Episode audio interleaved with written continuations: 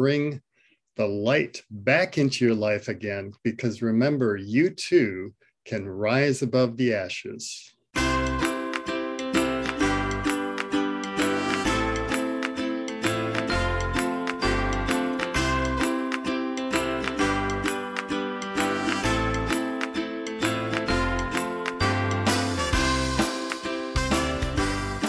Hello, and welcome to the Million Dollar Speaker Podcast. Hi, I'm RV Robinson. I'm the Master Speaker Trainer, International Speaker, and author of Speak Up, Get Client, and your host today for the Million Dollar Speaker Podcast. Now, we're doing a little something different in the weeks ahead, and that is I am interviewing authors from the book, The Impact of one voice, which is your voice, because your story, your message, and your voice matters. So the book is coming out at the end of July, beginning of August. So I am interviewing the authors. And today with me is Dr. Tom Amberson. And Dr. Tom Amberson is a clinical psychologist in private practice in Southern California with over 35 years of helping individuals through life's valleys, as well as helping them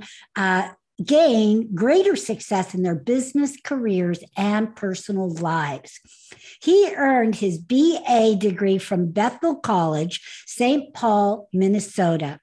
And in Southern California, he obtained his master's degree from Rosemead Graduate School of Professional Psychology and obtained his doctorate in psychology from Biola University. As part of his professional training, he did his APA approved internship at Jerry L. Pettis, Pettis, Pettis Memorial Veterans Hospital in Loma Linda, California. In 1987, he was selected as an Outstanding Young Man of America in recognition for outstanding professional achievement, superior leadership ability, and exceptional service to the community. He currently is vice president of a local chapter of Christian Business Partners, and which is a networking group. And he enjoys his family and friends, as well as his dog Lucky and cat Taz. He has, in his spare time, he started Tommy's Lemonade, an organic fresh squeezed lemonade business. Remember, when life gives you lemons, have a Tommy's lemonade. So, welcome, Dr. Tom. Welcome, welcome, welcome. Thank you. Thank you. I appreciate it. And I, I look forward to this opportunity, RV, to, to share my voice on the impact of one voice. Amen. Amen to that. So let's talk about your chapter, um, Out of the Ashes and Into the Light. So, first, and I've read your chapter. So, first, tell me a little bit about you know how did you come up with that idea? What is the premise for the chapter? And then we're going to talk about impact. So how did you come up with it? What was your idea behind it? Tell us a little bit about your chapter and your story. Well, as i was thinking about what to write on uh, uh, the title of the book caught me like what what do i want to say or, or write that will have an impact on people. And so I had several ideas. Uh, I thought about writing about my lemonade business, which I think would have made a great chapter two, because that's a very interesting story. But I steered towards um, writing about depression because that is something that people do struggle with. And when you're in depression, you can feel really alone and not know what to do. So I wanted to write something that would give people hope because you can get through it and uh, overcome that. But sometimes when you're in the middle of it, it just feels like a fog and a marsh that you're stuck in. So I wanted to write something that could really make a difference in someone's mental health. The other thing that I wanted to share is people who are struggling with cancer. Mm-hmm. And I'm a cancer survivor. So I also wanted to give hope to those people who are cancer survivors. And how to walk through that journey as well. Beautiful. So, and we'll talk about both of those aspects, but right now let's talk about depression because, as you said, there's a lot of people that have depression and they don't even know it. So, tell us what some of the signs are, and some of them are very subtle. Tell us, and you wrote about them. Tell us a little bit about some of those subtle signs. Well, depression is categorized into, into two different categories. Uh, the one is called dysthymic disorder, and that's like a low grade fever. That's sort of like uh, you don't feel real well, but you still function. You still go to work. You still do your day to day activities. You put a smile on your face, mm. but inside you may not be feeling the greatest. But to other people, you know, you can fake it. You can fake, fake it. it. until you make it. Yeah. You know? and uh, they may not even have a clue about what's going on but inside you know you just don't feel quite like yourself and it's just it's it's a subtle it's it's it's i like to call it like a low grade fever it's it's not like uh, a major temperature but it's it's sort of like a minor temperature and and you feel uh, kind of lousy so um, often when you're busy doing things, you feel better, but then when you're alone, it will hit you. It'll hit you. And right. the other category is major depression. Now, in major depression, you really can't function. You can't go to work. It's hard to get out of bed.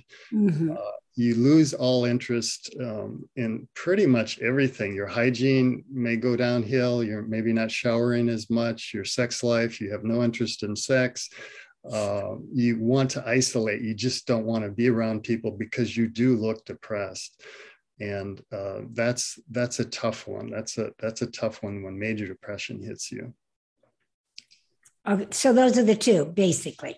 Well, so we're, we're going to talk about what people can do but what i love about your chapter is that you said i think you said it this way you said i just didn't feel like it. So that's a sign for you know people that maybe are not, you know, don't think that they're kind of depressed. If you come to a point where you just, and I don't mean don't feel like doing um, you know, things that you don't like to do. I'm talking about just like don't feel like doing anything right? You just don't feel like doing anything. You know, you don't feel like eating, you don't feel like showering, you don't feel like going to work, but you do. In some cases, you do all those things. But I think that is key for some people with that low grade fever. If you start to get where you can't, you just don't feel like it, maybe it's time to get some help. Now, I know you have helped million, you know, maybe not millions, but lots and lots of people as a doctor get over their depression. So, could you give any insights as far as what people can do to kind of snap out of it or get out of it? Maybe some of it is medication, and maybe some of it is just a change of scenery. So, help us out. So, those people that have either a low grade fever or a high grade fever, how would they get out of it? How can they start to heal? That's a great question. But before I get to that, I just want to emphasize I get a question a lot from individuals, and they'll say, Well, what's the difference between sadness and a low grade fever, depression, dysthymic okay. disorder? Like, how do you know the difference? That's a good we, question. We all get sad. So yeah. the difference with with ordinary sadness is that's an ordinary emotion, and from day to day, um, something may come across our path that that makes us kind of sad. But the difference is that sadness may only last for a few hours or maybe a day or two and then you move on and it's it's not bothering you so much or it bothers you a lot less. Whereas, yes so that's ordinary sadness. It comes and goes and it doesn't stick around. And you're back to yourself. Where with dysthymic disorder it's like sort of like sadness that sticks around. It doesn't really go away. It um, it's there and after several weeks it's still there. And that that's the major difference between sadness and dysthymic disorder.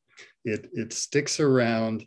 It's like a a monkey on your back that you wish wish wasn't there, but it's it's there no matter what you do, and you try to do things to brighten your mood, but it still is there. And, and that's the major difference between them. Now, back to your question on, on what you can do to help you through this.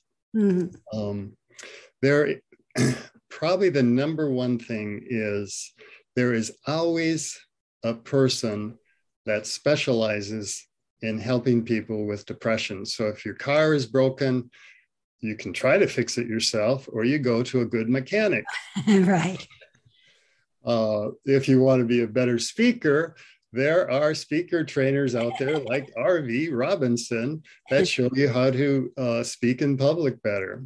And there are also very good uh, therapists out there. Now, what's the difference between a therapist and a psychologist? A therapist may have little or no training, and actually, a coach may have little or no training, but a mm-hmm. psychologist um, has a doctorate degree and mm. has gone to school for many years. Many years. Um, and trained um, extensively and gone to an internship. So they've really had several years of training to help a person with depression to move them through it in a uh, in ways that are verified and, and they're not just doing therapy by the seat of their pants. Right, right. They're professionals like you.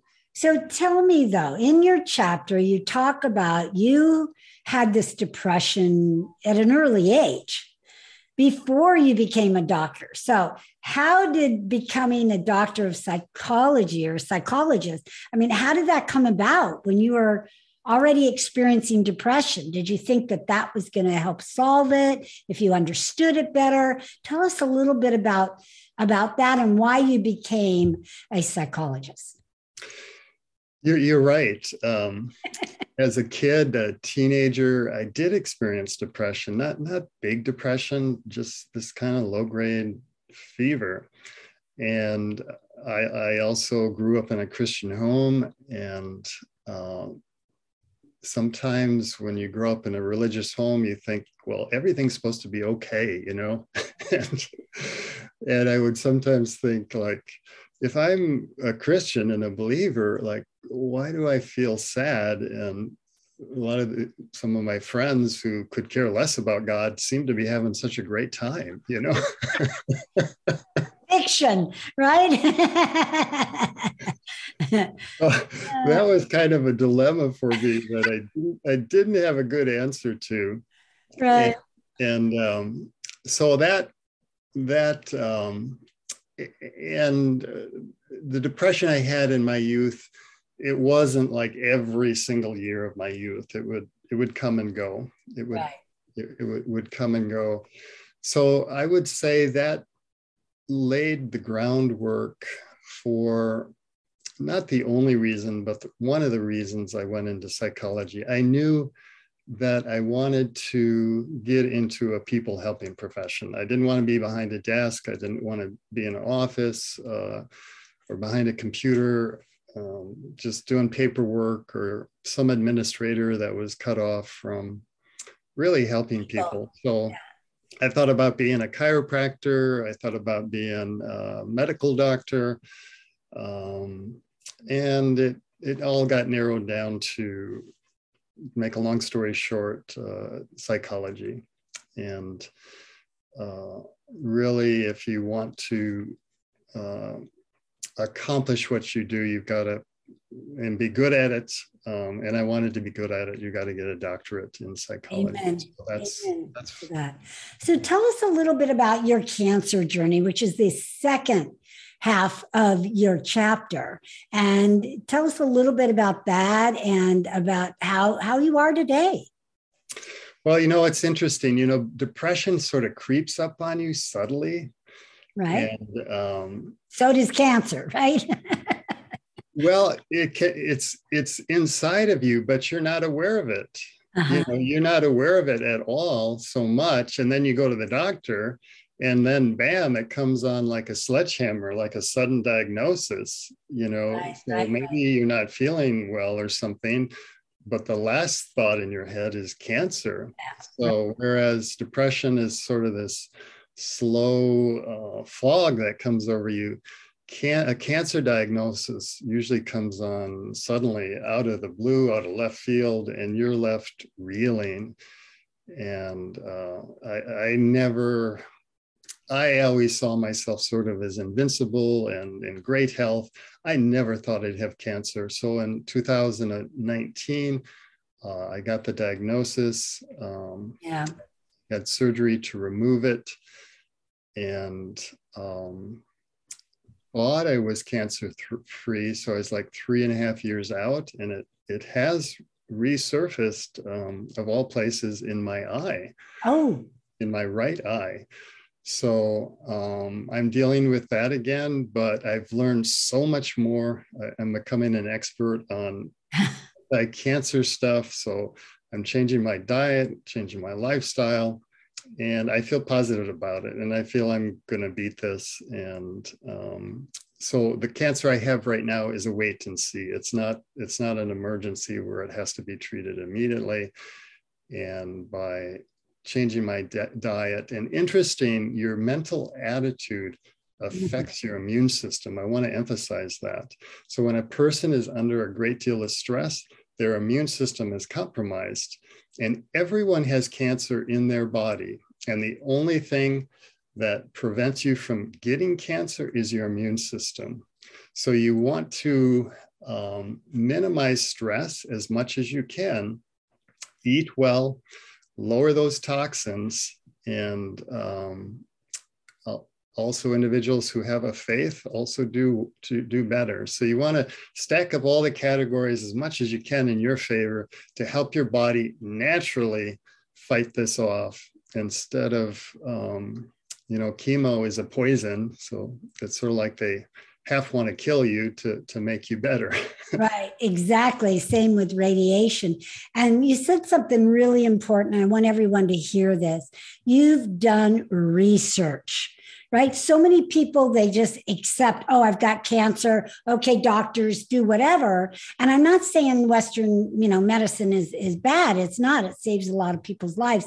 But there are other alternatives. There are other ways that you can do it that are less harmful. And I think it's really important for everyone to take health into their own hands, do their own research, like what you did. And you found some things that are very easy for all of us to do. Reduce stress, right? And all of you, you know, we all know how to reduce stress. I mean, get a get a massage, you know, get maybe more help, um, take some work off, you know, some load off your work. Um, some people are just stress junkies and they like say yes to everything, and then they find themselves backed in a corner. But you said you said stress, food. Uh, environment, toxins, um, diet, you know, things that a lot of us know about, but sometimes we just take our body for granted because it's just such a miraculous machine and it just keeps going no matter what kind of gas we give it. But there comes to a point where we become clogged and diseased, right? Yes. And one thing I didn't mention is is exercise. So ah. 30 minutes of exercise a day and walking it qualifies as 30 minutes of exercise. It doesn't have to mean you go into the gym and lift, lift weights. weights or something like that. I mean, it could, that's good too, but just it can be as easy as a 30 minute walk a day. And walking your dog, right? walking your dog. Walk your dog. They yeah. need exercise too to stay yeah. healthy. So walk your dog and uh, get some exercise and reduce reduce what what? What do you want to say? You have a you brought up an interesting point about pets because research shows when you have a pet, you live longer too. There you have it. there you have it. And I know you've rescued a dog named Lucky. Rescued a dog named Lucky, rescued a cat named Taz. Nice. So I think that gives you more endorphins too, just because you feel good about about mm-hmm. saving uh, some pets' lives. And they so, give back to you too so much. They give back. So, Dr. Tom Amberson, it is time for us to wrap this up. So, how do people get a hold of you if they want to read your chapter and want to know more, want to reach out to you? How do they do that? The best way would be to email me at uh, Tamber, T A M B E R, 1255 at iCloud.com. That's Tamber, T A M B E R 1255 at iCloud.com. And I'll respond to every email that comes through. Beautiful. Now, what last words would you like to leave our audience? What last words of impact would your voice like to share? Well, if I have touched a chord within you and you feel you need someone to walk you alongside your journey, it truly would be a joy to lighten your load and bring the light back into your life again. Because remember, you too can rise above the ashes. Thank you. Well said. Bravo. All right. That wraps up our show today. So, again, thank you all for listening. And we'll be back next week with another interview for the impact of one voice. Bye for now. Thank you so much for listening to the Million Dollar Speaker Podcast. Please hop on over to iTunes and leave us a review, and feel free to share our channel with your friends and family. Also, you can find us on YouTube, Facebook, LinkedIn. We would love to hear from you. And remember, you are one step closer to becoming a million dollar speaker.